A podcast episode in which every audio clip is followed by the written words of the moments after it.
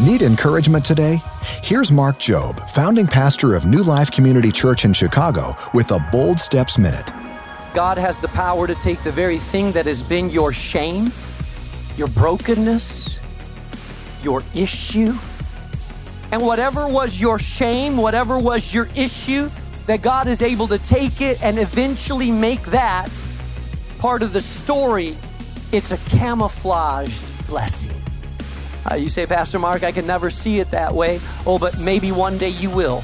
One day, the very thing that you think that defines you in a negative way, God has the power to display His glory through what others may think is your shame. He has the power to convert it. He has the power to change it. It becomes your story and it becomes for His glory, and God has the power to do that. Find more daily wisdom like you just heard at boldstepsminute.org.